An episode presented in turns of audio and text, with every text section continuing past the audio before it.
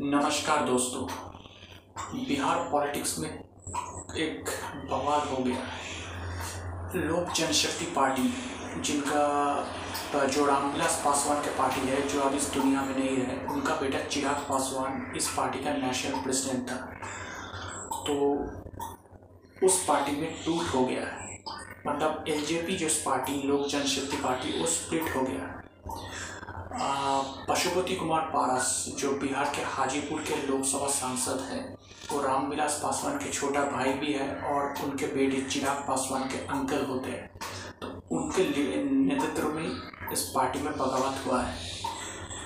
इस पार्टी में टोटल छः सांसद हैं और एक तो चिराग पासवान और एक है पशुपति कुमार पारस दूसरा है प्रिंस राज।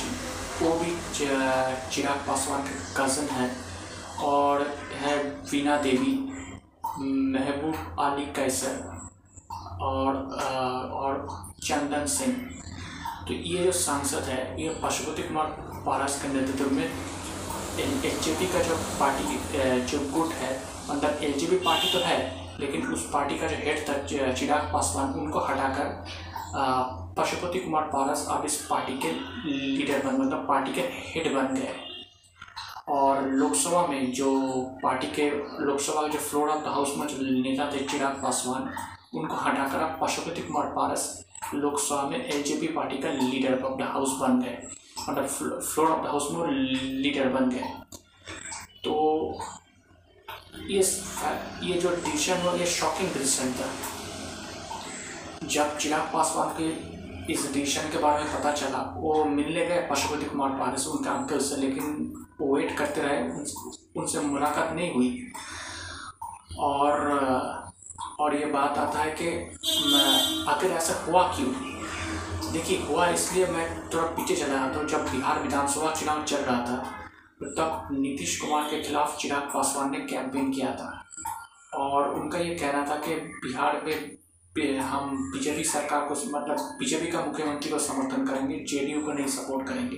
और ज़बरदस्त तरीके से कैंपेन चलाया था। और ये कहा जा रहा है कि शायद उनके पार्टी के अंदर जो बाकी जो सांसद है, उन लोगों को शायद ये मतलब जिला का जो ये डिसीज़न था, नीतीश कुमार का विरोध करना ये पसंद नहीं आया।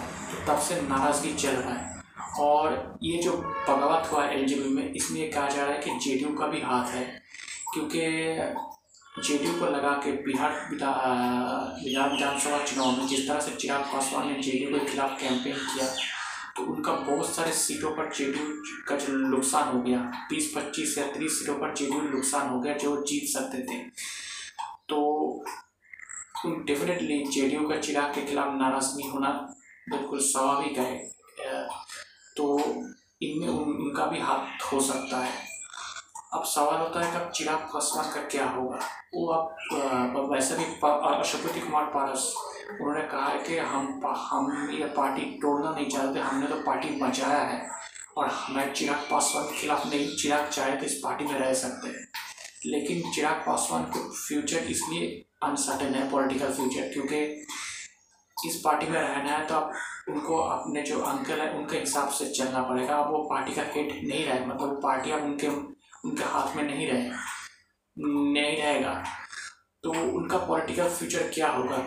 ये तो फ्यूचर ही बताएगा, लेकिन अभी दिख रहा है कि चिराग पासवान के सामने बहुत सारे मुश्किल है। हाँ वो रामविलास पासवान के बेटे हैं। उनके लिए एल के जो कार्यकर्ता है, कुछ सेंटिमेंट्स है। लेकिन फिर भी, अगर आप आपके हाथ में पार्टी नहीं हो अब अकेले क्या करोगे? एक तरफ़ चिराग पासवान, एक तरफ़ एल के बाकी पाँच सांसद। और पार्श्ववर्ती पारस ने तो कह दिया है कि हम इंडिया में रहेंगे, हम इंडिया का हिस्सेदार होंगे मतलब इंडिया के साथ ही हम काम करेंगे। और नीतीश कुमार को भी वो समर्थन करते हैं। हो सकता है कि इनमें से कोई मोदी सरकार में जब कैबिनेट पेशा वो मंत्री भी बन जाए, लेकिन उसका सबसे दावेदार तो पहले चिराग पासवान थे, क्योंकि उनका पिता रामविलास पासवान केंद्रीय मंत्री थे। अब शायद चिराग पासवान की शायद वो मंत्री भी नहीं बन पाएँगे। तो है ना तो चिराग पासवान के लिए बहुत सारा लॉस हो गया। तो इस लॉस से कैसे उबड़ेंगे क्या करेंगे, इस तो फ्यूचर ही देखेंगे। फ्यूचर ही बता पाएगा। लेकिन अभी जो है बिहार पॉलिटिक्स में एल में एक लीडरशिप शिफ्ट हुआ है। तो ये इंटरेस्टिंग है और देखना पड़ेगा इस लीडरशिप शिफ्ट के बाद एल के अंदर किस तरह से मतलब एल कैसे काम करता है, कैसे एनडीए का सब मिलकर काम करता है। और बिहार में जो एनडीए सरकार चल रहा है, नीतीश कुमार के साथ, वैसे तो नीतीश कुमार के साथ मिलकर किस तरह से एच काम करेगा, ये भी देखना पड़ेगा और इस पर हम डेफिनेटली नज़र बनाए रखेंगे। दोस्तों, मेरा नाम प्रियोव्रत गांगुली है। मैं एक राजनीतिक विश्लेषक हूँ। तो आपको मेरा पॉलिटिकल एनालिसिस कैसा लग रहा है?